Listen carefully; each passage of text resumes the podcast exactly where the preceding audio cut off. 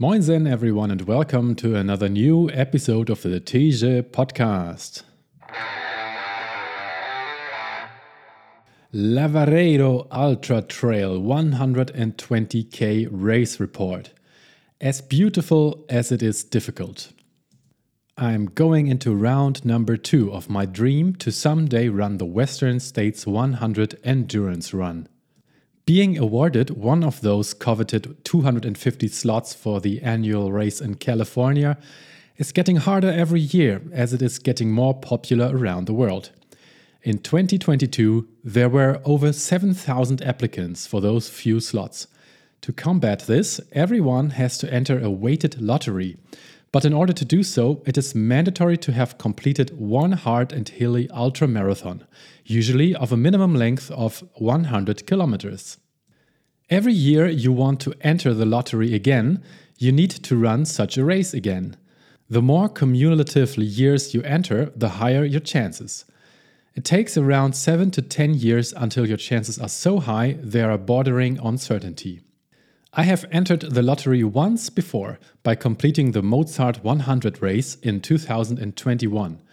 In 2022, I chose the Endurance Trail des Templiers in southern France, but had to DNF after just 40 kilometers of 106. Not my day, too tough, no good vibes. So now, in 2023, I'm eager to get my second ticket for the lottery. Why Lavaredo? Fortunately, the list of qualifying races which the Western States guys publish every September grows year over year too, so the options are plenty. Not for a German, though. We have exactly one race on the list the prestigious and alpine Zugspitz Ultra Trail down in Garmisch-Partenkirchen, leading around Germany's highest mountain. I considered that one too, but since there are more options just a few hundred kilometers south of it, in the Alps, and Zugspitz is supposed to be on very difficult terrain, I took others into account. There's also the Tuscany crossing with its comparably little elevation gain of just 3,400 meters, or the Morenic Trail with just 2,500 near Torino, Italy. The timing isn't great with both, unfortunately. A few friends of mine had done Lavaredo in the past and talked about its beauty. It's located right in the center of the Dolomite Mountains in northern Italy, based in the town of Cortina d'Ampezzo, host of the Olympic Winter Games of 1956 and also 2026. I've been there before, riding my bike from Munich to Venice with two friends, so I knew it's all stunningly beautiful. There's nothing better than absolutely gorgeous nature around you during an ultramarathon to motivate you to keep going. The date of the race at the end of June fit very well into our family schedule too, and the reachability of Cortina wasn't the worst either. So, for very reasonable 169 euros, I decided to sign up. Lavaredo Ultra Trail is hugely popular, so it was needed to keep track of when the registration opens and be quick. As far as I know, just a few days later, the 1600 slots were gone. Which, by the way, is a huge number of entrants for a race of this difficulty. It wasn't until a few weeks before the race that I realized the global significance of Lavaredo. Apparently, it's often mentioned among the top five most popular or most well known ultra races in the world, named in the same sentences as the legendary Ultra Trail du Mont Blanc and the Western States 100 itself. The hard facts about Lavaredo Ultra Trail. On paper, this is going to be the hardest race I'll have ever done. 120 kilometers, 5,800 meters of elevation gain, and 5,800 meters of loss. Alpine, mountainous surroundings requiring secure footing. A night start at 11 pm.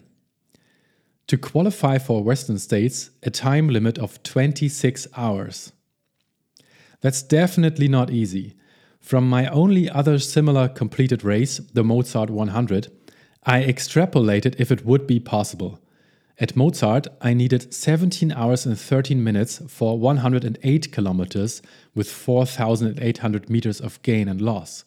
So at Lavaredo, I would have an additional 8.5 hours to run an additional 12 kilometers and 1,000 meters of gain and loss. That sounds very possible, I thought. I must be able to complete Lavaredo in around 20 hours for sure. But I was very wrong. A new lesson I learned was that elevation gain doesn't equal elevation gain. Same with the loss. Two races with the same distance and amount of elevation can be hugely different. From my failure at last year's Templiers Ultra, I fortunately got the right mindset for this year's try. You need to be willing to put up with everything the race throws at you. And you need to expect the worst storms, mud, heat, blisters, bloody knees, pain in every step, whatever you can imagine. Only if you mentally prepare for it, you can do it. I made that mistake in France and I won't make it again. My training and preparation in general. As a person who grew up and lived in extremely flat areas all his life, training for a race in the Alps remains a tough challenge itself. Not only is it a logistical problem to make the time to travel somewhere hilly, it's also not my strong suit and therefore less enjoyable. I do love running through the Alps during these races, and if I would live there, training would come more natural to me. But here in northern Germany, I'm keeping it flat. The closest mountains are a three hour drive away, and the highest point is at 1150 meters above zero, which still is lower than the lowest point of the entire Lavaredo course. When some friends asked if we'd like to come to run in those Harz mountains for a weekend in January, I agreed and took the family into the snow. Practicing there was helpful for sure. I had an 80k race scheduled in February in those same mountains, but that had to be skipped due to getting sick, unfortunately. I focused on city marathon training during the first few months of the year because I got into Boston Marathon anyways. After that, it was already May and I did what I can do best lots of long runs. Those might hopefully get me somewhere near Lavaredo level, or so I hoped. In terms of gear, my two main changes were the type of shoes and giving trail running poles a go for the first time. Last year, during my failure at Templiers, I came out sure the Hoka Speedgoats weren't suited best for me personally, so I went for the more minimal Topo Athletic Ultra Venture 3 ones this time. Large toe box, very low heel to toe drop, I think 3 millimeters, great grip, and a very snug fit around the heel. I tested them during many long runs and they held up perfectly. My new trail favorites. Now, the former controversial topic of poles. A few years ago, a minority of people were using these walking sticks during ultra races. Some frown upon them, some ignored them, some had strong opinions like, I'm running with my legs, not my arms. But this purist's way of looking at it is of the past, I think. During Mozart 100 in 2022, I estimated around half of the runners used them and now at Lavaredo I rarely saw someone without poles. Honestly, nearly everyone has them these days. The sport has evolved. People have realized their clear benefit in terms of taking away pressure from the legs during uphills and downhills. And just like with carbon plated shoes, it seems like the progressives have won. It is the new normal thing to do. For me, the final nail in the coffin was that even endurance beast and former Navy SEAL David Goggins finally jumped on board and used poles on his latest Moab 250 mile race. If the toughest guy on earth isn't ashamed to use poles, why would anyone else be? So, half a year ago, I bought some lightweight foldable carbon poles from Salomon and started to practice running with them. Yes, Turns out it's easier. In retrospect, I should have gone for the superior Leki brand ones, though. In case you're in the market for them, check out Leki. I got to test them at the expo. Lighter, more comfortable, fold away more easily and into smaller package size, and have a better mechanism for securing them on the wrists. In terms of general preparation, I asked around for tips for the specific race from people I know who have done it before. What came up first was taking salt sticks due to expected June heat in Italy. These little pills have sodium and some other electrolytes in them and should be swallowed every couple of hours, especially when it's hot. Second, I should make use of the option to have a drop bag put down at the halfway point, containing a fresh shirt, new socks, and a bunch of my own gels and bars, so I won't have to carry everything all the way. I never did that before, but it sounded reasonable. Regarding the elevation of the area, I was wondering if that could be an issue, and some suggested to arrive a few days prior and travel up to the highest points in order to acclimatize. Unfortunately, I wasn't able to fit that into my tight schedule. Going down south to Italy. I flew down to Munich on Thursday, the 22nd of June 2023. From there, I took a rental car to drive the remaining four and a half hours through the beautiful Alps to Cortina d'Ampezzo, home of the Lavaredo Ultra Trail, or LUT for short. A day before, there was a short scare when I got the sudden feeling that my trail running poles would probably not be allowed in the carry on luggage on the plane for safety reasons. I usually only ever travel with just carry on, and I was correct, so I needed to book extra luggage just for the poles. But when the guys at the security check found my Swiss Army knife, which I had forgotten in my carry on, they measured the knife and handed it back to me because the blade was less than 6 centimeters long, they said. Just to imagine how much more damage one could have done with that knife as opposed to the sticks. Weird and inconsistent airplane security, as always. It was a 30 Celsius degree day in southern Germany and northern Italy, and at times the car's thermometer showed up to 35 degrees even. Good thing I took the salt sticks, but the weather report suggested a thunderstorm and colder weather during the next few days. Since most of the affordable hotels in Cortina were already booked because Lavaredo is such a huge event, I chose a small but great hotel in the neighboring town of San Vito di Cadore called Il Cardo. If you're looking, I highly recommend it. First order of business in Italy is, of course, having pizza. I got a good ristorante recommendation from the hotel staff, and pizza really is that much more delicious in Italy compared to anywhere else. Whatever they do to it, I love it every time. Race day. A night later, on Friday the 23rd, it was already race day, but the race wouldn't start until 11 pm, close before midnight. That's a first for me as well, a real night race. Since it's June, fortunately the night wouldn't be too long, First light of the day is expected at around 4:30 to 5 a.m., only about 6 hours into the race. But first I need to tick off a few boxes, mainly getting myself accredited at the race headquarters in the Olympic Stadium of Cortina during a thunderstorm. So the weather reports were correct. I received my bib and one of those red UTMB bracelets because the race is also branded by that huge organization these days as well as a comfy shirt with a cool looking Lavaredo design. And that was it. By the way, the UTMB, which owns Lavaredo, categorizes this race as 100M, meaning a 100 miler due to its difficulty, even though it's just 120 kilometers as opposed to 160. Of course, my daily streak run needed to be taken care of as well. I'm at well over 500 consecutive days, and that's not stopping today. Two kilometers, the bare minimum. I was wondering before about how the rules would be applied here. The race will start at 11 pm, so technically I will run more than one mile, which is the actual minimum, before midnight. And the run will continue over into the next day, during which I will also definitely run at least one mile. And if it'll take me more than 25 hours, I'll even run on the day after that, possibly also for at least a mile. So that's three streak days in just one continuous run. Hmm.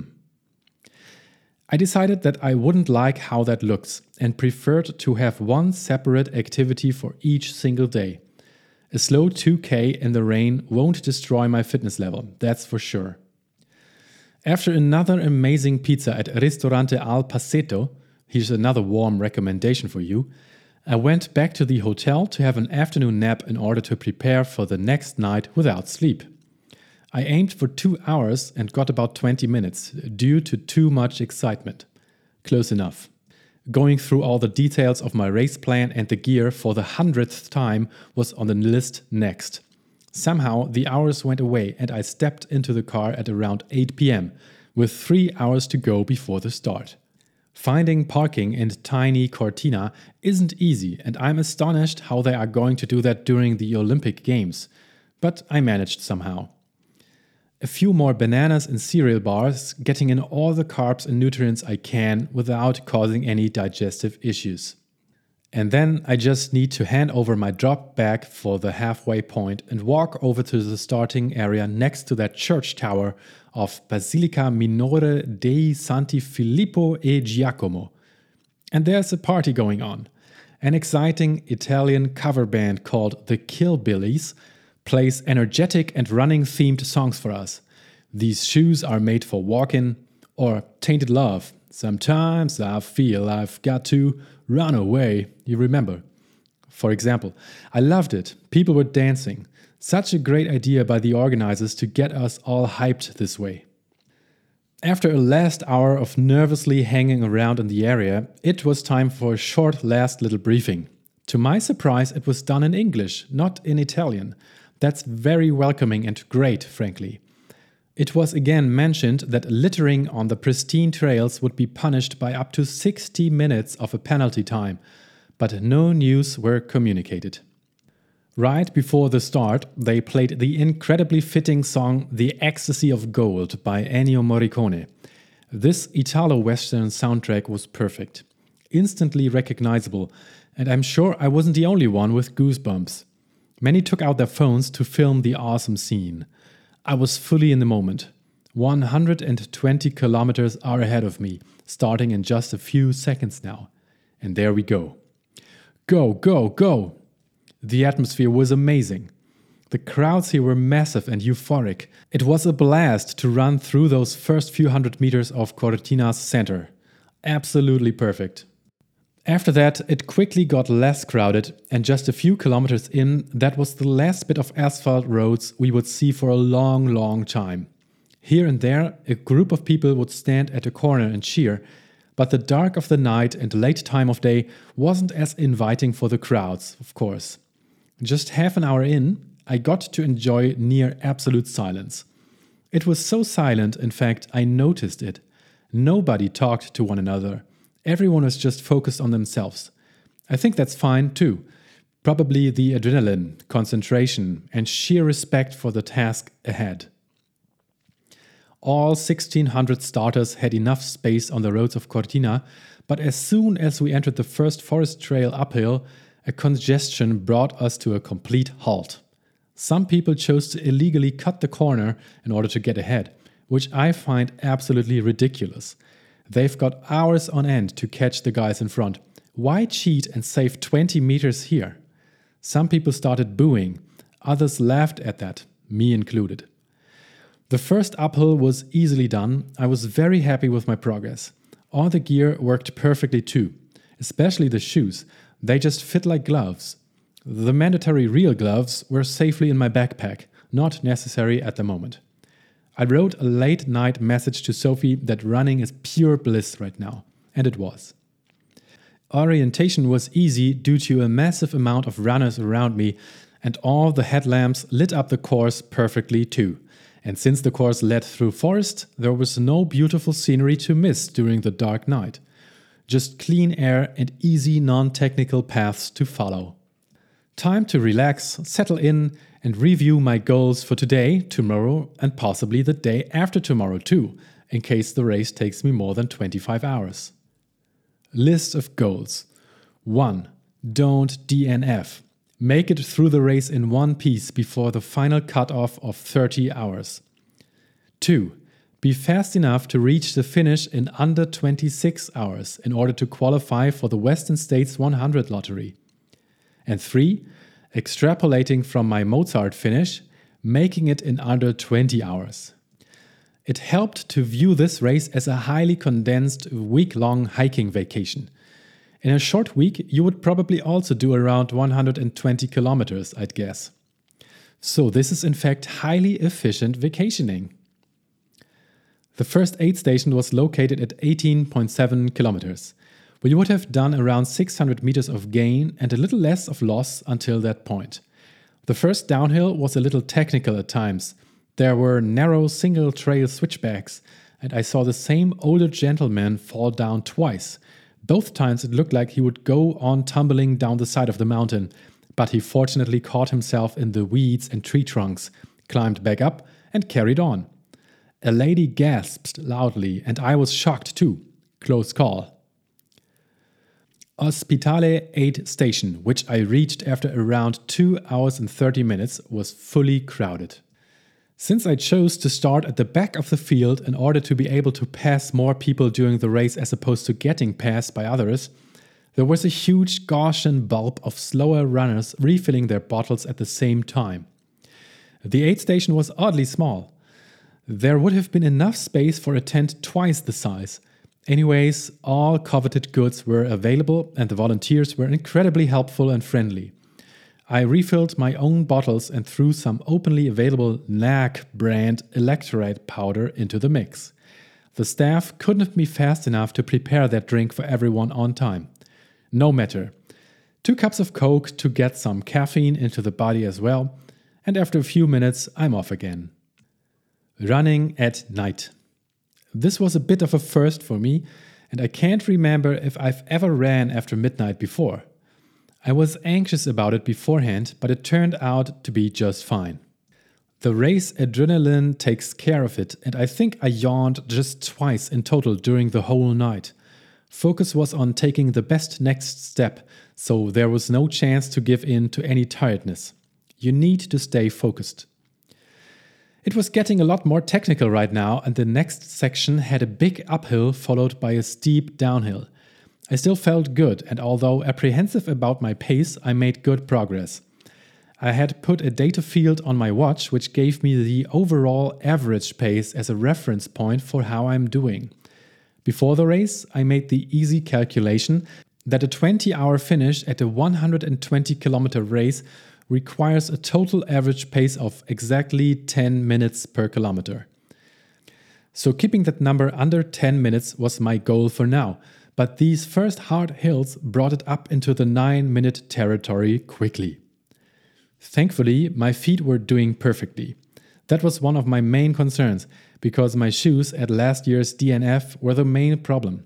This time, I used a tip from James Lawrence, aka the Iron Cowboy, who broke a world record by doing 101 full iron distance triathlons on 101 consecutive days. An absolute beast. He puts Vaseline on the sensitive areas of his feet, between the toes, underneath the forefoot, and around the heel. Then he puts on two pairs of socks. First, medium thickness Injinji toe socks, then thick normal running socks. I chose two different pairs of Injinji toe socks, one thin, one thick, and that worked out very well. Together with my shoes, I had nothing to complain about. Potential for optimization was only in the cushioning of the shoes, because these Ultra Venture 3s are rather minimal, but it was good enough. At around 4:30 in the morning, the first light appeared and contours of the surroundings became visible. This was a high point for me. Just half an hour later, there was no need for a headlamp anymore, and I was more than happy to put that thing back into the backpack. It does get annoying on the forehead. Marathon number one of three completed. There was an aid station at roughly the first marathon point, called Misurina. It is right next to a pretty lake of that same name, and it was a great feeling to be able to fully see the mountain panoramas. After about seven hours of running, I didn't feel like a long break yet, and there also wasn't a huge buffer in my calculation. In fact, I had already dropped over that 10 minute per kilometer average necessary for a sub 20 hour finish. And since I knew the hardest parts were yet to come, that goal seemed unreachable at this point already. It didn't matter to me that much, though.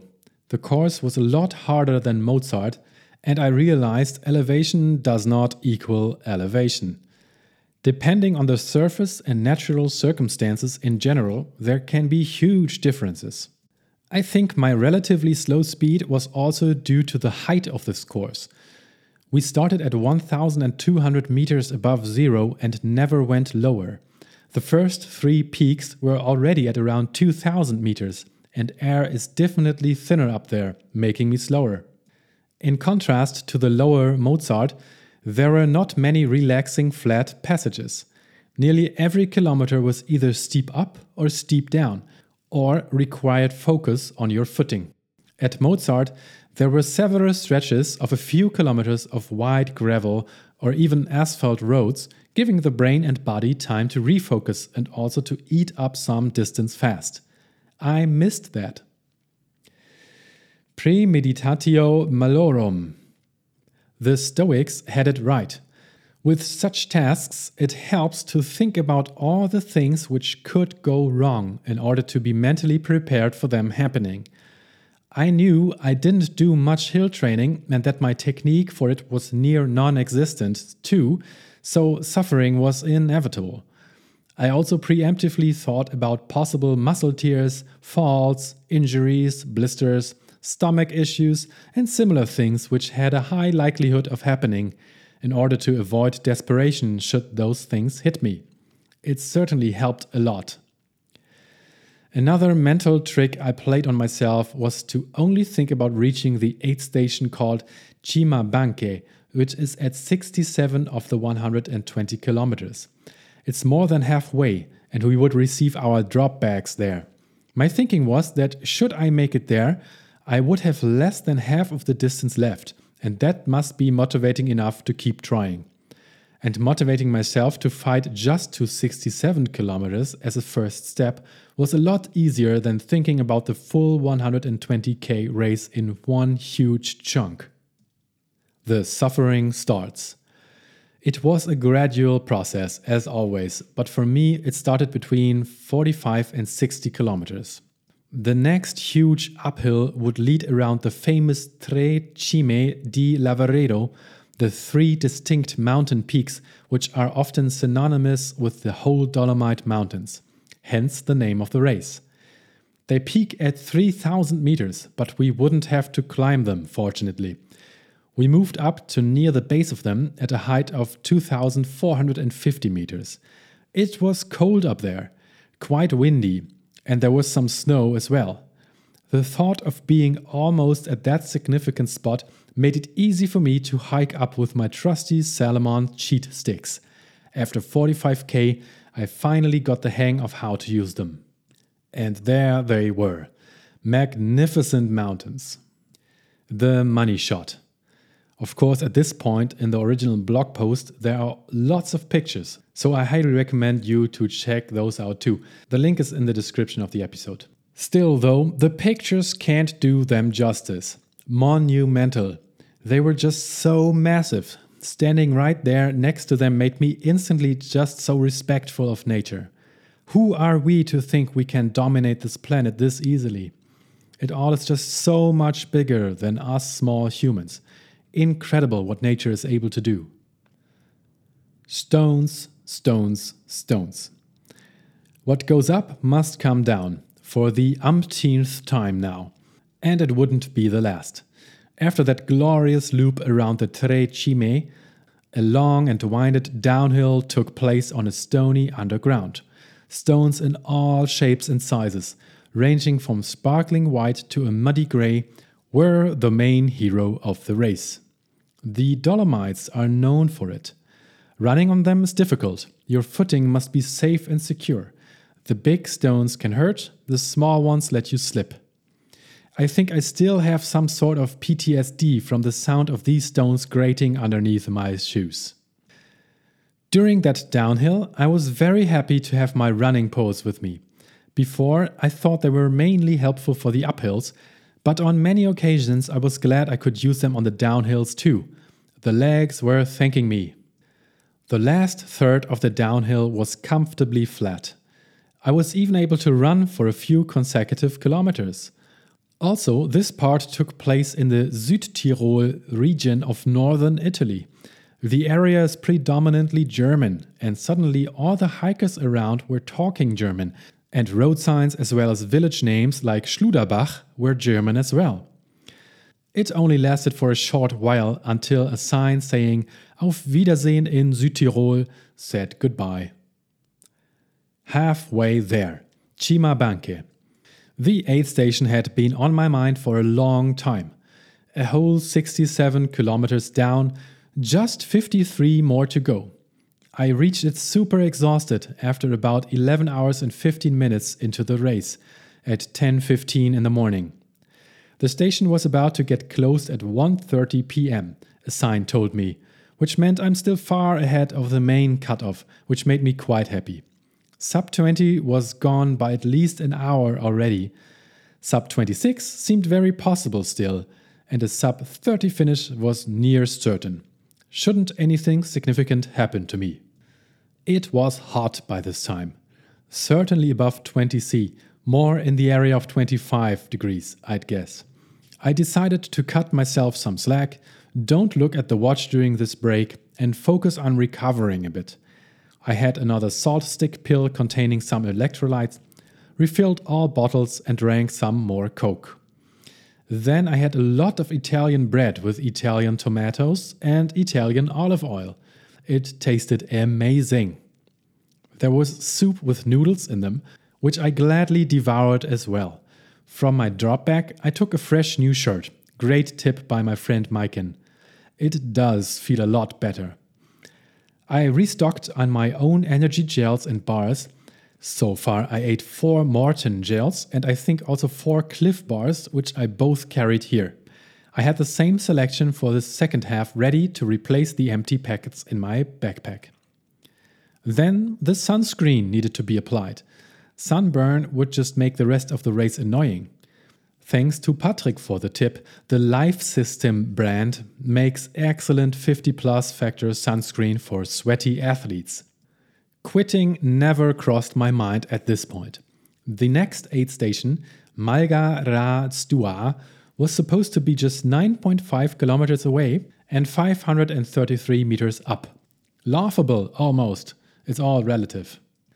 Later, I was surprised to find out that this aid station stop cost me 30 minutes total. It felt like 10 at most. Again, it's all relative. That next bit after leaving Cima Banche wasn't bad on paper, yes, but it had a section in between which was so steep I had to sit down multiple times just to get the heart rate lower than 180 for a few seconds. I ate a bunch of cereal bars too, in hopes it would help. The Malga Ra Stua station was a welcome next section break. From here on, the real race would start. What's coming next is no joke. The real Lavaredo starts. Sure, nearly 80 kilometers in, you feel like you've got it down. That's two thirds. Two or three marathons are over, just one left. And looking at the elevation profile, it seems there's just one big uphill left, then a bunch of small ups and downs up top, and a long downhill to Cortina, and that's it. Easy, right? Not so fast. Thankfully, I had read in a bunch of race reports that this is exactly where it gets tough. Those little ups and downs are actually highly technical and a lot steeper than it seems. And all of it has to be done on exhausted legs for most runners. The 80k have taken a toll on everyone. It's also very high up all the time, meaning thinner air, less oxygen, higher heartbeat, less output. It all began with a long uphill stretch from 80 to 90 kilometers. This wasn't too hard except for the last bit. We followed a river upstream, crossed it a bunch of times, and got to see ahead what was coming up. That river was as clean as imaginable, and I refilled my bottles several times in it. Such perfect stuff. Ice cold, right from the mountains, cleaned by all the minerals and stones, I don't think I've ever had water which tasted this good. At the end of the river, I could see where it came from. A couple hundred meters above Water just fell out of the mountain in a free waterfall, spraying in the wind, forming a small lake where it hit the ground next to us and turning into that mountain stream we now knew every corner of. Wonderful. There were a lot more runners around right now because there are more race distances available next to the 120k. They had an 80k, a 50k, a 20k, a 10k, and a kids race. All other races except the 80k were long over, but those 80k folks started today at 6 am and were led towards our route from the south, eventually joining us for roughly the last marathon, I think. They didn't seem to be a lot fresher compared to us, though. The long uphill had another downside no wide views, and the longest time between two aid stations, a whopping 20.4 kilometers with 1,300 meters of gain. Oof! They had a small hut with a natural water source in between, which was very much appreciated. I sat down here for a second to hook up my phone to the spare charging battery I brought just in case. Good thinking. One of the other runners was lying on his back here, eyes closed, fully asleep, snoring loudly. I could have done that as well, easily. Such a tough race. Parts of this course were so hard to run or even walk on, I had little flashbacks to Templiers and got a little scared again. Don't fall down. Even after 18 hours of running and a night without sleep, you can't take your eyes off the ground for once, or that's it. It's a challenge to be in full on survival mode for this long. I think around here, a big wave of desperation hit me. I was so destroyed, I felt like quitting even though I've come so far. In addition to the legs, my back and neck were killing me now too. I guess it's because the leg muscles couldn't soften the impact so effectively anymore, so now my back had to do that job. And all that looking down on the ground just in front of me for hours on end took a toll on my neck too. Everything hurt. The familiar thoughts reappeared. Why the hell am I doing this again? If all these Western States qualifiers are this difficult, what's the point? And will I even have fun at the race in California? Isn't there an easier way? I actually have an answer to the why. Keep on listening to find out.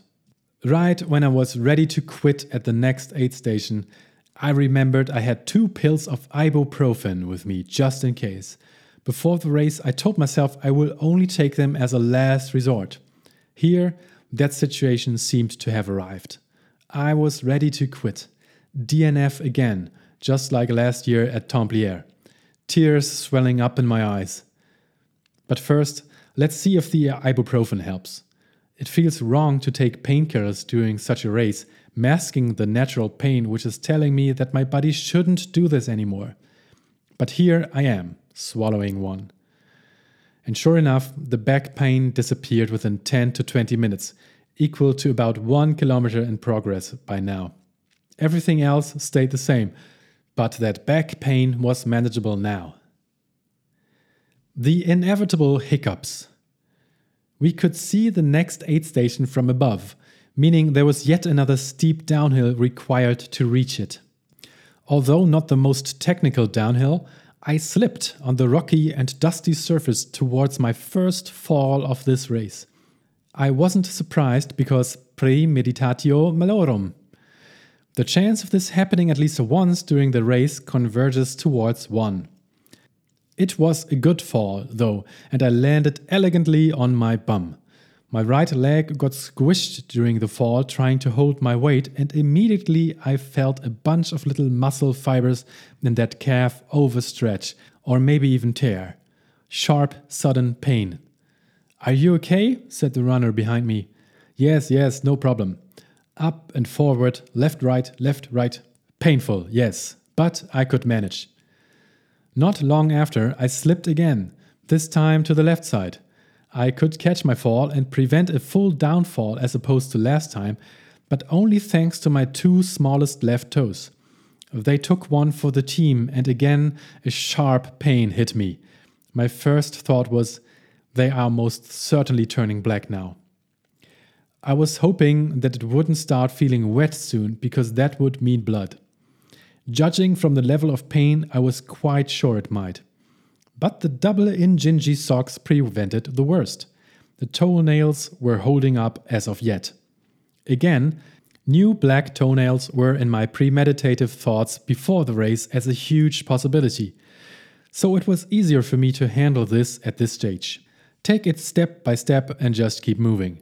If the pain is manageable, and it was, then keep going and don't complain. Complaining is what blog posts are for. I got a bit unlucky later when several heavier stones hit those two beaten toes for a few more times, and in addition, I stumped them again on a bigger rock, always sending a wave of agony through my body.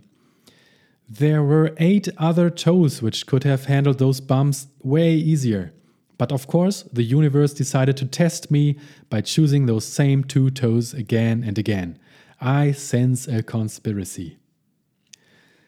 Rifugio Col Gallina aid station was next, 97.1 kilometers down, just a little more than a half marathon left.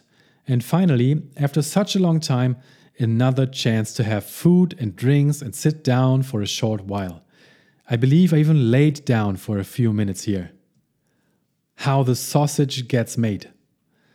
And since I was so down and near the end of my capabilities, and there had been this delicious looking Italian salami sausage offered at every aid station before, I just took two pieces and ate them. As a vegetarian and weekday vegan for eight and a half years, this was the first time I consciously decided to eat meat since then. This should tell you what my state of mind was at the time. It wasn't impulsive. I actually had this thought at the aid station before about salty, fatty Italian salami. It felt like my whole body screamed for it. The next three hours between aid stations until now, I was able to withstand that urge, but it crept into my brain again and again, especially during those mishaps. Like a little devil on my shoulder saying, Just one piece, it will do just the trick. It's the ace up your sleeve. Think of that one of your vegan friends who has some meat once a year too. No need to be dogmatic, it will taste so good. So somehow that devil convinced me that the piece of processed dead animal would help me now. It was delicious, yes, I knew that. Helpful? No. What the body needs is the salami's salt and fat. It can get both from lots of other foods offered here. Immediately after, I felt regret. So I learned another lesson yet again. Then I had some more of those delicious Italian tomatoes. Whatever they do to them in this country, as opposed to us up in the north, I don't know. But they are at least twice as good. It's probably the sun. Time to sit down for a moment and reflect on what my body wants. A lot more food, it turns out. So I restocked on bread, tomatoes, cheese, and got myself a bit of hot soup with a big serving of rice in it as well. This was a great idea of the staff salt and carbs and warmth in one go. I didn't bring my own spoon because I thought I wouldn't need one to eat soup, so I struggled a bit trying to throw that hot rice soup onto my open mouth from up top. A fun 80k guy sat down next to me. He had the same problem, but he came up with a solution.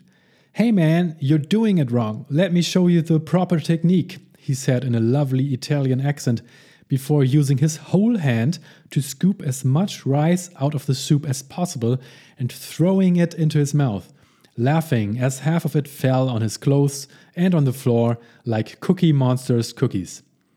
I laughed too, but couldn't bring myself to lose all my table manners just yet to follow his example. I also suspected my hands, covered in all that sweat, food, insects, snot, sunscreen, gels, and whatnot, wouldn't have made it through the EU Food Safety Council at all.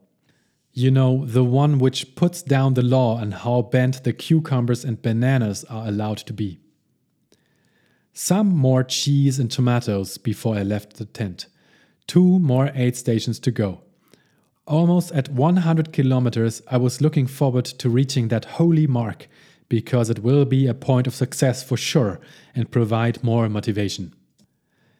Finishing time calculations. Around here, 100 kilometers in, I met a German guy named Matthias who was at my level. We overtook each other a few times, mostly because one of us just had to sit down on a rock for a few seconds while the other hiked past him up the mountain. Hey man, it's just a half marathon now. But at our pace, that will take at least around four more hours. Yeah, if we're lucky. The average pace on my watch had long moved past the 10 minutes per kilometer barrier. With the distance of 120 kilometers, it's easy to calculate the estimated finishing time.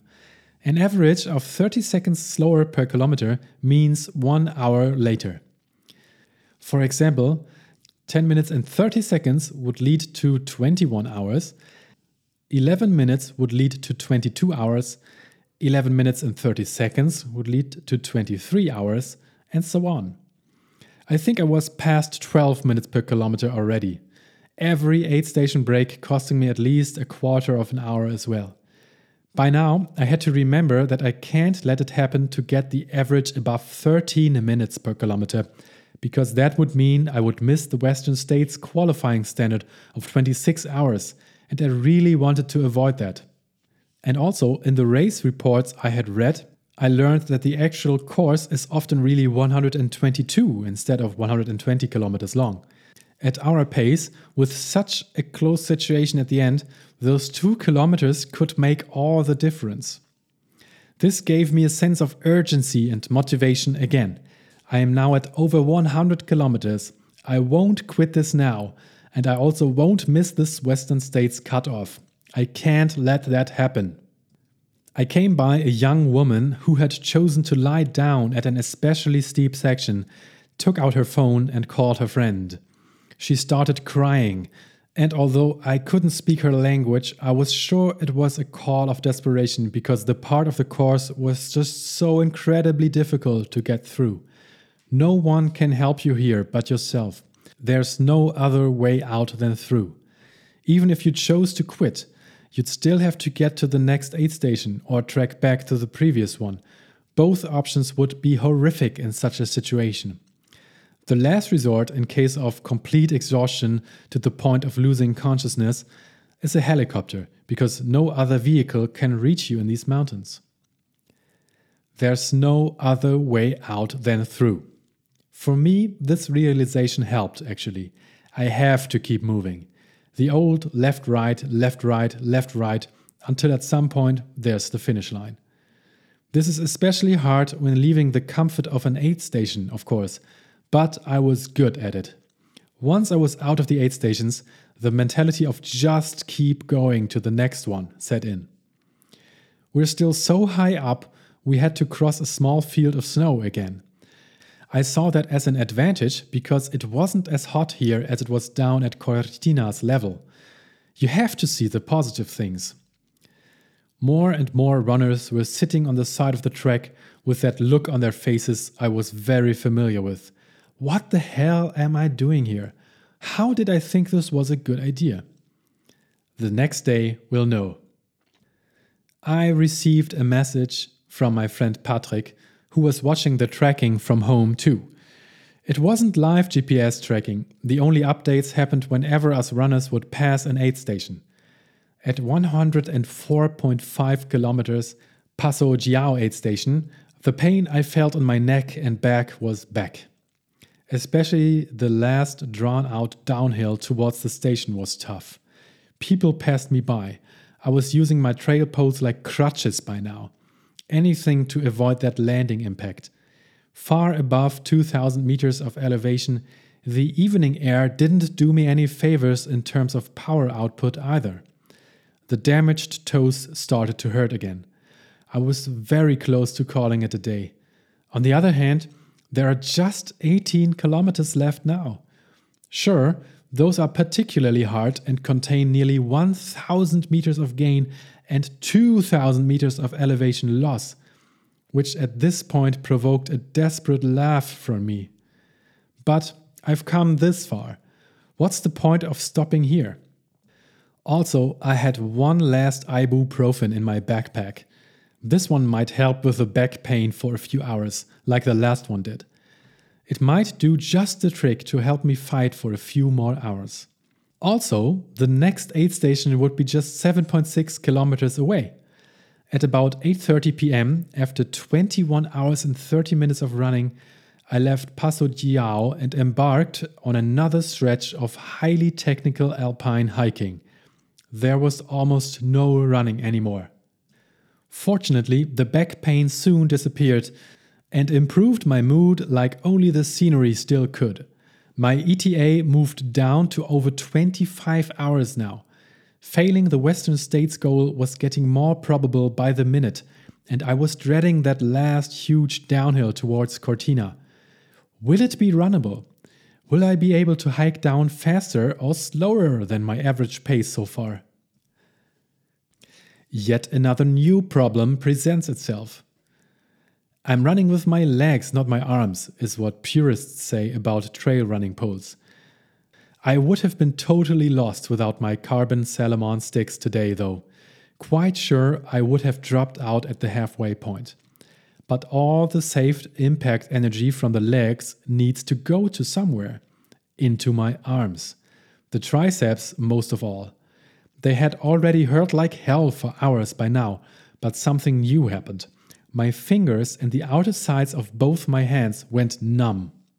That's not good. Am I inducing nerve damage or will this just go away? Fortunately, whenever I stopped using the sticks and just held them with my arms dangling down, the feeling in them came back. Just some temporarily stuck nerves. It became a decision between pain in the legs and numbness in the hands. Switching back and forth helped. Short recap. Currently, I had pain in my possibly newly black two toenails, in the calves, especially on the half torn right one, in my front thigh muscles, the quads, in my lower back, in the muscles at the back of my neck, in my throat because of inflammation from all the mouth breathing, in the back of my upper arms, the triceps, and numbness in my hands and parts of forearms. It was all on maybe level 4 to 6 out of 10, measured by what I could imagine a 10 might feel like, so it was all possible to suffer through without any screaming. And the ibuprofen certainly helped a lot. It didn't feel right to me though. Is this what all those races would look like? On the other hand, I remembered David Goggins again and again, as I did when hitting those toes. He famously said, Is the pain manageable? Then don't complain. And also, when you think you are absolutely and completely spent, you are only at about 40% of your actual capabilities. He is right. People are too comfortable, and we should get comfortable with being uncomfortable. Experiences like these widen the horizon and help getting to know ourselves and our true capabilities. Suffering through hardships, even though voluntarily, is a great lesson. You'll never know what your own future holds, but as it looks right now, the chances of us all ending up with some major illness like cancer at some point in our lives are ever increasing. I'm not comparing the awful experience of such an illness with ultra trail running. I'm saying that being prepared to suffer through something hard, involving pain and willpower, is a skill that we are able to train and which probably will come in handy at some point. This is taking the Stoic premeditatio malorum to the next level. Taking care of the planet. Many of our possible global future problems have their root cause in our own current behavior. Pollution is one of those. Here, I witnessed firsthand the egotism, arrogance, and ignorance of people, which is the origin of most problems. In all the race info and even in the final race briefing just before the start, it was mentioned that littering on the trails was forbidden and to be punished with a penalty time of 30 to 60 minutes. When I saw the first few emptied gel satchels on the ground, I thought, well, someone's trash fell out of their pocket without them noticing. It can happen to anyone. But as the kilometers progressed, I saw plastic waste as often as every 50 meters. These weren't all accidents. People didn't care. But why? Did they feel like this behavior would have no consequences? Of course, there were no race officials around to supervise the whole course, so it all got unnoticed. People got away with it. Just so much fresh trash on the trails, discarded without a second thought. Even whole empty pill cases, seemingly of painkillers. Some runners eat them up like candy, apparently. It made me so sad, the disrespect for nature. Carrying the 10 grams of plastic to the next aid station in your backpack is definitely not too much to ask. At a different trail race I did in the Alps a few years ago, the staff tried to take care of that problem by only allowing gels which the runners had marked with their bib numbers before. There were some checks, but obviously they couldn't make every runner open up their whole packs, so it was an imperfect idea too. I don't remember much trash on that trail though. I'm thinking a lot about these problems because they are the root cause of the bigger societal challenges we're facing. Many people are just not caring about the consequences of their actions. Punishments and incentives don't really seem to work. My best guess is that education would help. Play a well made 5 minute video right before the start on the large screen, which makes the consequences of plastic waste carelessly dropped in nature easily understandable. Maybe that could help. Trail running is about the nature. It's about becoming one with nature and appreciating its beauty. In fact, this is the main reason I was still in the race. The Dolomite Mountains are just so incredibly beautiful, it brought tears to my eyes at points. Especially after a long uphill when the big panoramic view presents itself for the first time while the whole body is aching. It's nature's way of showing us it's worth it. The long night is upon us. Shortly past 9 pm, the night started. For another 30 minutes or so, it was possible to run on the trails, but at 9:30 that was it. I sat down and put on my headlamp for the second night. It was a sad moment, I remember. It had been a dream to finish the race before it gets dark, with a daytime finish. But now that ship has clearly sailed, and there were 12 more kilometers to go. Thankful for my own foresight at the Cima Banche halfway point aid station, where I almost put the headlamp into the drop bag for the staff to carry straight to the finish line, thinking I would easily make it before nightfall, I kept on going in the dark. It was tough to take though, and the trek didn't get any easier here, adding to the new complication of darkness. 110 kilometers in, a beautiful view of Cortina from about 1000 meters above presented itself. A runner next to me commented, Ah, bellissimo. Yes, bellissimo. The finish line is somewhere there. I'll make it.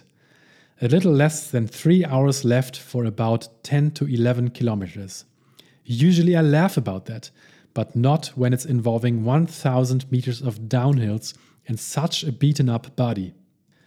The last aid station, Rifugio Croda da Lago, was small but hugely helpful. People here were especially relaxed and anticipative of my needs, I remember. Refilling my bottles, offering those delicious 140 calorie wafers, and generally trying to read from my eyes what I might need. Another look at the watch. With another little break here, my average pace had moved up to 12 minutes and 50 seconds per kilometer, resulting in a theoretical 25 hour 40 minute finish. Just 20 minutes less than the Western States cutoff. And by now, I know how easily 20 minutes could vanish. I would need to keep up that pace by any means. Better yet, I would need to try to improve it just in case of some unknown hard parts coming up. So I needed to move. Half past 10 pm, I'm off to race to the finish. Scrambling down to Cortina. Just 9.3 kilometers left, involving 144 meters of gain, but more than 1,000 meters of loss. Two hours and exactly 22 minutes left in the complete darkness. Having seen Cortina from above and knowing that achieving this desired result is still totally possible gave me a huge boost. There were still a bunch of other runners around me who had the same average pace over the last 23 hours, to my surprise. Some of them were the 80k runners, who, in direct comparison, were a bit slower than me even. They were 16 hours into the race and had covered about 70 kilometers by now. That's an average of 13 minutes and 45 seconds per kilometer, a whole minute slower than me. This was important because at that pace I wouldn't make it in time, and the downhill involved lots of single tracks, it turned out. The people were blocking me. I didn't want to be that annoying guy breathing down the necks of the people in front of me during a challenging descent. For safety reasons, too. I'm not here to risk any lives for a Western States qualification.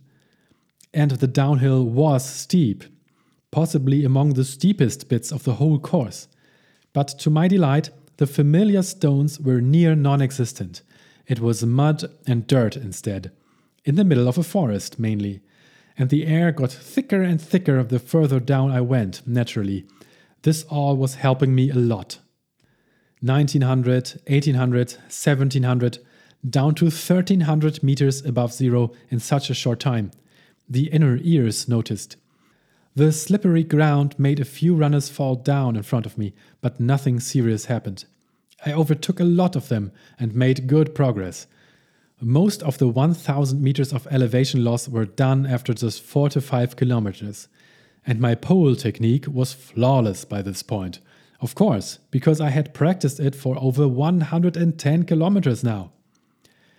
I caught every impact with my arms ignoring the numbness and full of adrenaline again.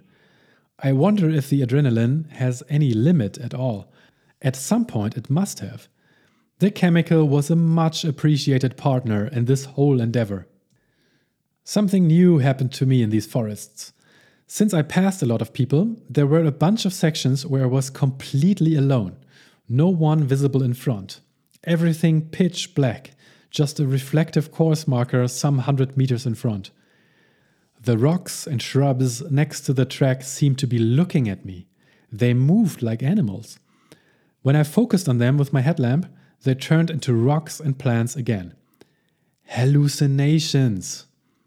I never had them before and always wondered what it would be like. Many runners who do races without sleep for this long talk about hallucinations. It is eerie and a bit spooky, but my analytical mind was still able to identify them as clear hallucinations and no threats. Run, rabbit, run. My kilometer times moved below 10 minutes now. I was very excited. The downhill wasn't as bad as feared, and my chances at sub 26 grew significantly. The town's streetlights became visible. First, the single trails changed into forest paths then those forest roads suitable for vehicles, and suddenly there was asphalt. Just a few more kilometers now, and nearly flat ones too. Then even the familiar church tower comes into view. I'm looking at the watch again and again. At one point, I ran so fast I felt like flying, but the watch confirmed it was just around 7 minutes 30 per kilometer. Usually, that's near walking pace for me but it's a lot less than 13 minutes, so I was getting happier and more excited. It's not over till it's over, though, and a face plant on asphalt is still possible. I'm hugely tired, everything hurts, and my ability to focus isn't great. I just had hallucinations after all. It just feels so good to run on asphalt, though. I'm really happy to be running at all. On these roads, I overtake another five or six people. A volunteer says it's just two more kilometers now. I'm right in the city now. It's past midnight. There are no cars. Everyone is asleep already. A few friends and family of other runners are roaming the streets waiting for them. One more short uphill, which I need to walk, and there's the Corso Italia, the cobblestone street leading to the finish line. People realize I'm one of the 120k runners because of my red bib number and that I'm about to finish. They look at me in awe. They applaud. As I enter the tunnel, a few dozen people bang on the fences so loud for me, I get emotional. This sets me off like a rocket, and in an all out finish line sprint, I race those last 100 meters. Despite all the pain, somewhere that hidden pocket of energy was left. Good to know. Race completed. And there it is. Done. Photo finish. The relief. I know I did it in under 26 hours, but I don't care for the exact time right now. It's over. I've made it. Lavaredo Ultra Trail 120k. I am a finisher. What a great feeling. Super proud I've made it. This wasn't a given at all. It required everything I had. Winning a fight like this is always the best. The GPS watch beeps after I stop it. Just 5% of battery left. Please charge. Close call. I've never used up 95% of my tiny Coros Pace 2 in one go, of course. I'm impressed it made it through this whole race as impressed as I am of myself. With an official finishing time of 25 hours, 27 minutes, and 9 seconds, I came in 789th of 1025 male finishers. 895th of the 1181 finishers total. Nothing to brag about, but that was out of the question even before the race. They hand me a lovely rain jacket as a finisher's gift. Great quality, I'm surprised again. For an entry fee of just 169 euros, I got a quality cotton shirt up front and now this jacket, in addition to all the 8 on course. This is an exceptionally good deal. Some jackets of this quality easily cost 169 euros already.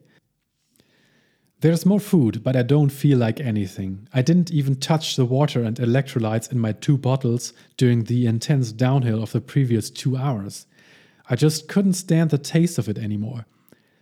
They have multivitamin juice here, which is new, so I quickly down a bottle of that instead. Listening to music which isn't real. There's not much more to do at this point. I long for my bed. So I decide to go straight to the Olympic Stadium to fetch my drop bag and go home. It's getting cold quickly, and I'm glad I have the new yellow jacket. It helps. There's another rain jacket in my backpack, of course, but I forgot about that one. The brain is smushed too.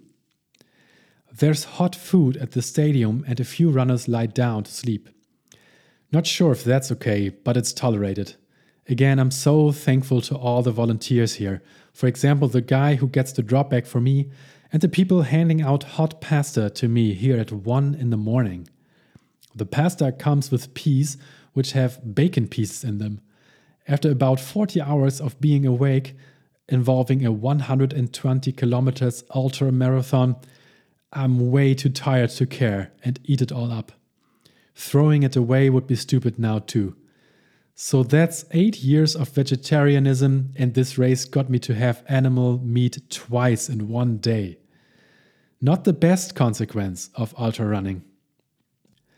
I'm glad to find my rental car where I put it after an aimless walk around the block and turn the heat up. A quarter of an hour of dark mountain roads are between me and my bed, but here come the hallucinations again. Suddenly, I hear music in my head which is not real. It's the same bar repeating over and over again, nearly making me insane. It's not a great song, too, which my mind created there. I don't recognize it and I can't control it. But again, I realize it's just a hallucination and that it means I better focus on the road as hard as I can. It takes forever, but once I roll into the parking lot of the hotel, turn off the engine, and the silence of a night in the middle of the Alps takes over again, the hallucinations stop. Next time, I would prefer paying extra for a hotel within walking distance of the finish line. Finally, I can take off my socks. And yes, the two toenails have turned halfway black already. Other than that, no blisters, no blood, no big chafing anywhere. Pretty stoked about that. I'm in my bed at 2 a.m. after a quick shower and spread out like a starfish. Within seconds, I'm asleep. Five and a half hours later, I wake up in exactly that same position, seemingly not having moved one bit. That's new too. I don't think I've ever recovered so efficiently. The buzzing of the first messages of the day coming in on the phone wakes me up. I actually feel okay, apart from the legs, which could have easily been made out of stone right now, for all I know. Getting downstairs to the breakfast room seems easier when compared to Mozart, so apparently my body has learned about this new thing of 100 and plus kilometer mountain races by now. Still, I need to use both my arms on the railings to support my body weight on every step. The four hour drive back to Munich turns into a six and a half hour drive because of a closed off Brenner mountain pass requiring a huge detour, but I make it in time for the flight. Back home in the evening, the kids come running at me and hug me, and I need to laugh through it because it all hurts so much. Every touch on the thighs, every time I bend down to cuddle them, every stare up and down. Why do I do this again? Right, the Western States. One of the reasons. I've got two tickets in this lottery this year. How cool is that? My chances of getting a slot to start will still be under 2%, but it's better than last time. The Western States has a 30 hour limit on its 161 kilometers course, involving 5,000 meters of gain and 7,000 meters of loss. On paper, that sounds like it would be tough for me to accomplish. But the big difference is the surroundings. It's not alpine, and many runners make it through it even without trail running shoes because it's not as rocky or slippery. The trails are apparently a lot more runnable for most people. Also, the difference in elevation compared to Lavaredo. While at first the Western States route goes up to about 2,500 meters above zero and often into some snowy fields within the first 10 miles, it descends from then on out, and the latter 60% of it is all below 1,500 meters. The closer you get to the finish line, the less tough the climbs and descents, which is just the opposite of Lavaredo. So I do think I stand a real chance when running it, especially since it's often very hot during the race, a weather condition I usually prefer. Back to the Dolomites. I don't know if anyone would call this race runnable. I certainly wouldn't, but I've learned that runnability is highly subjective.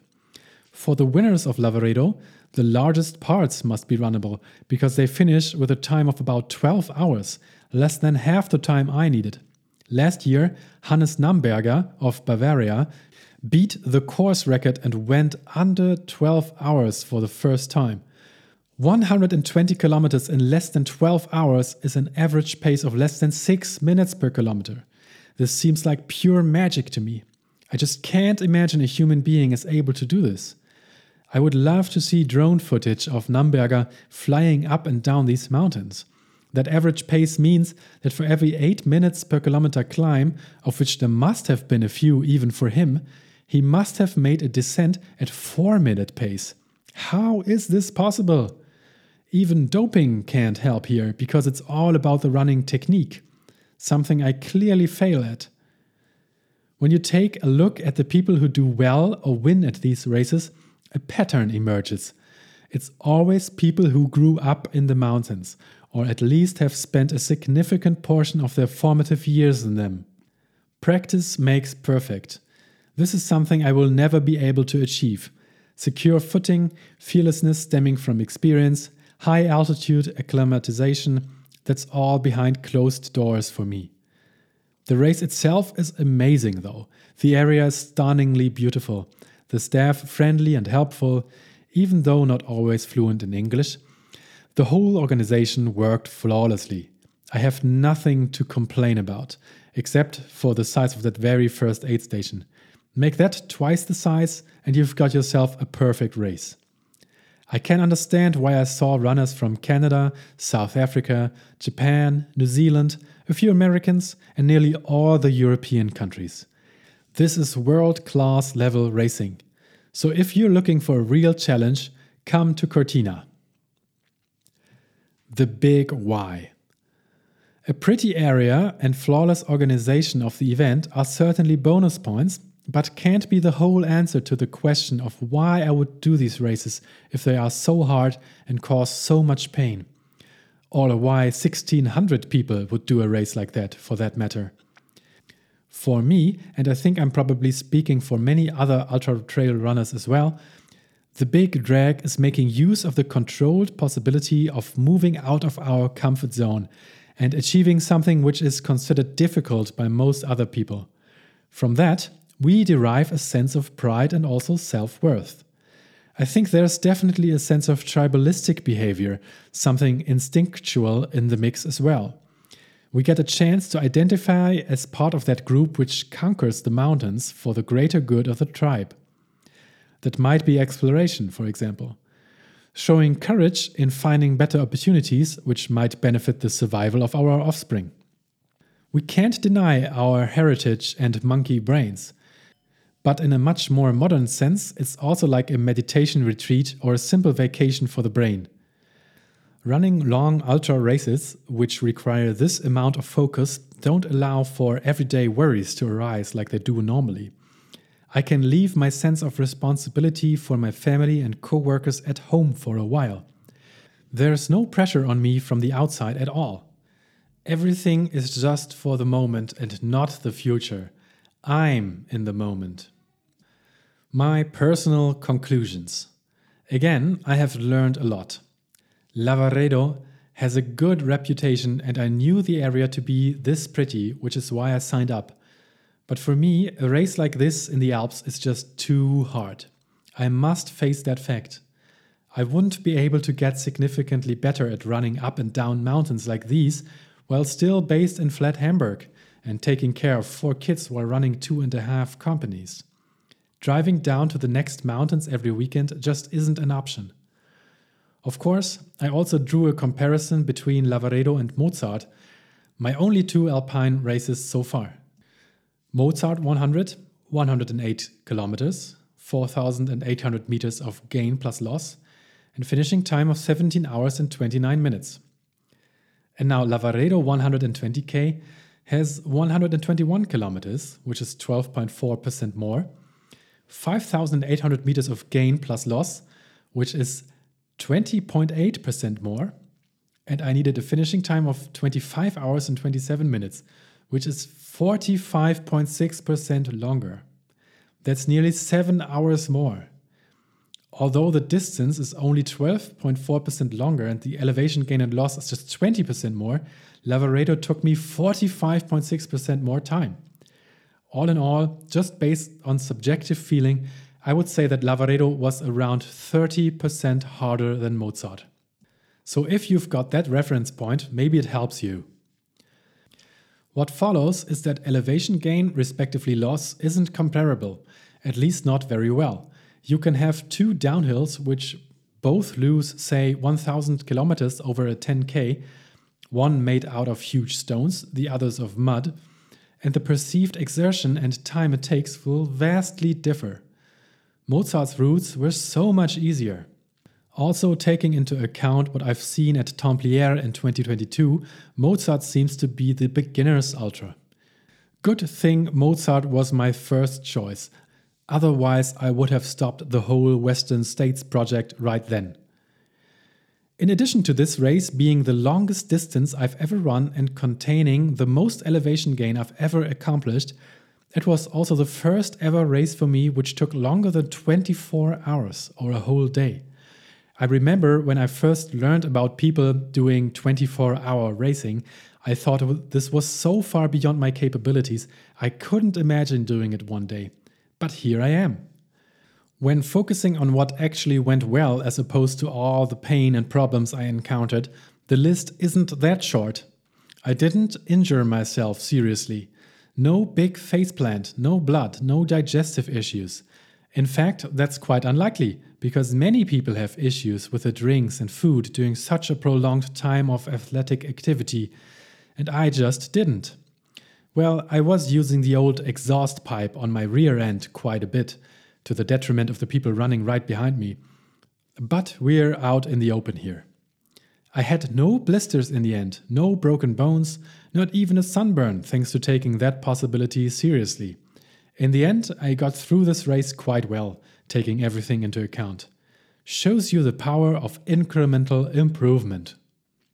Speaking of incremental improvement, doing nothing else but running for a time span of more than one full day brings some other challenges with it, though.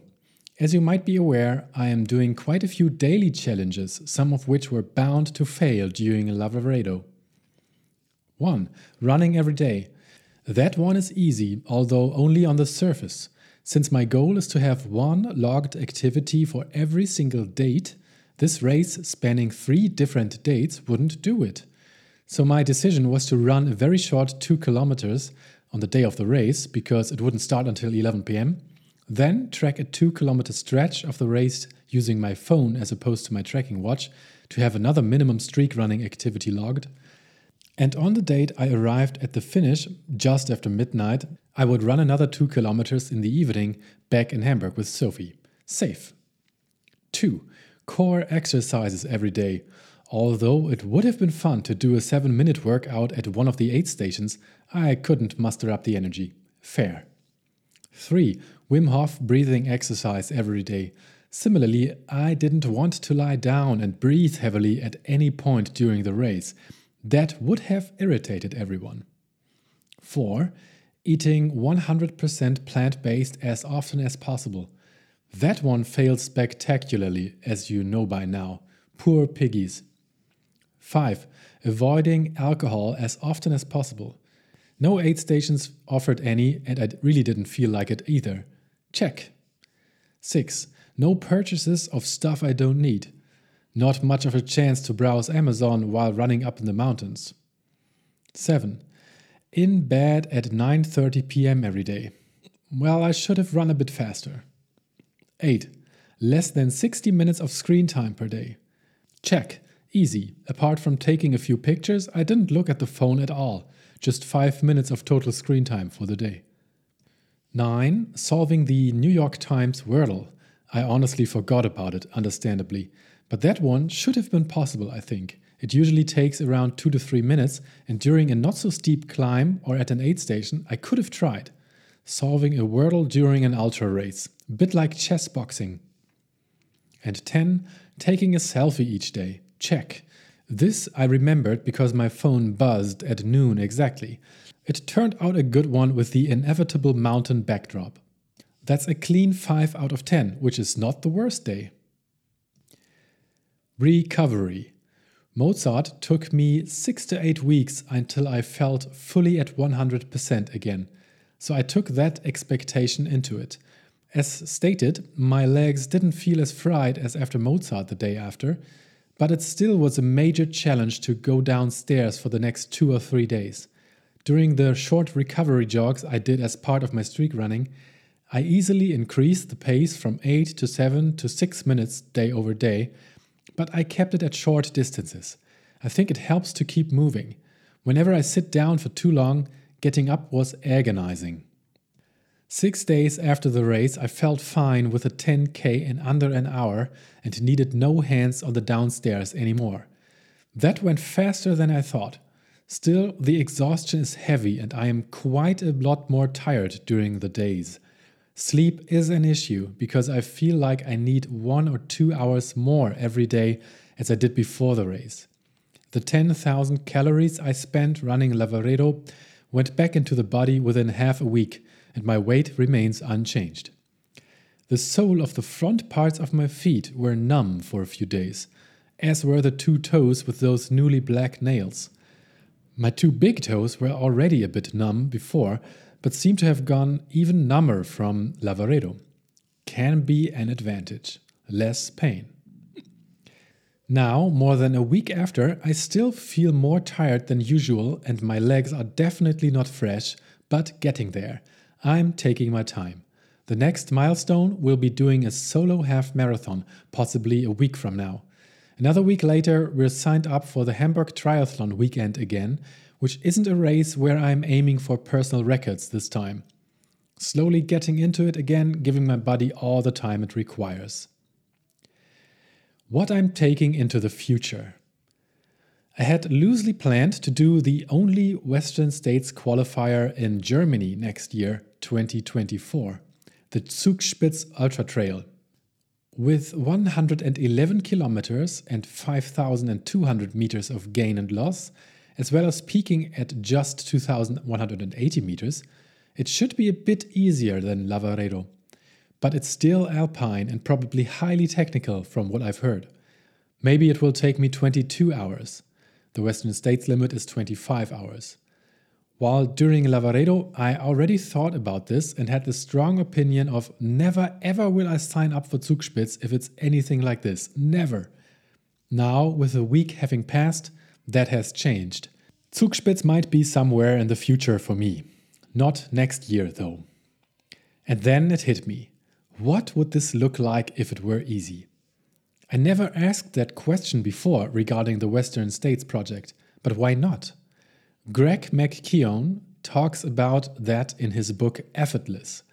There's no reason to take the more difficult path if there's an easier one leading to the same outcome. The list of qualifying races can be sorted by allowed finishing time ascending. This basically means sorting them by difficulty. And there are several options which should be a lot easier. The easiest ones are all on other continents, but the first one in Europe looks promising. The Race to the Stones is UK's biggest ultramarathon taking place near Oxford. Over just 100 kilometers, there are only 1,200 meters of gain to overcome. That's nearly flat. And you get 17 comfortable hours. So why not? I applied the day after Lavaredo.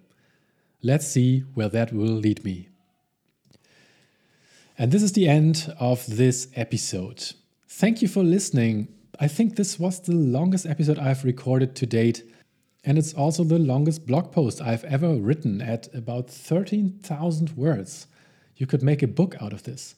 So, again, thank you very much for staying here until the end. I hope you like this. And if so, please consider sharing this with a friend or two.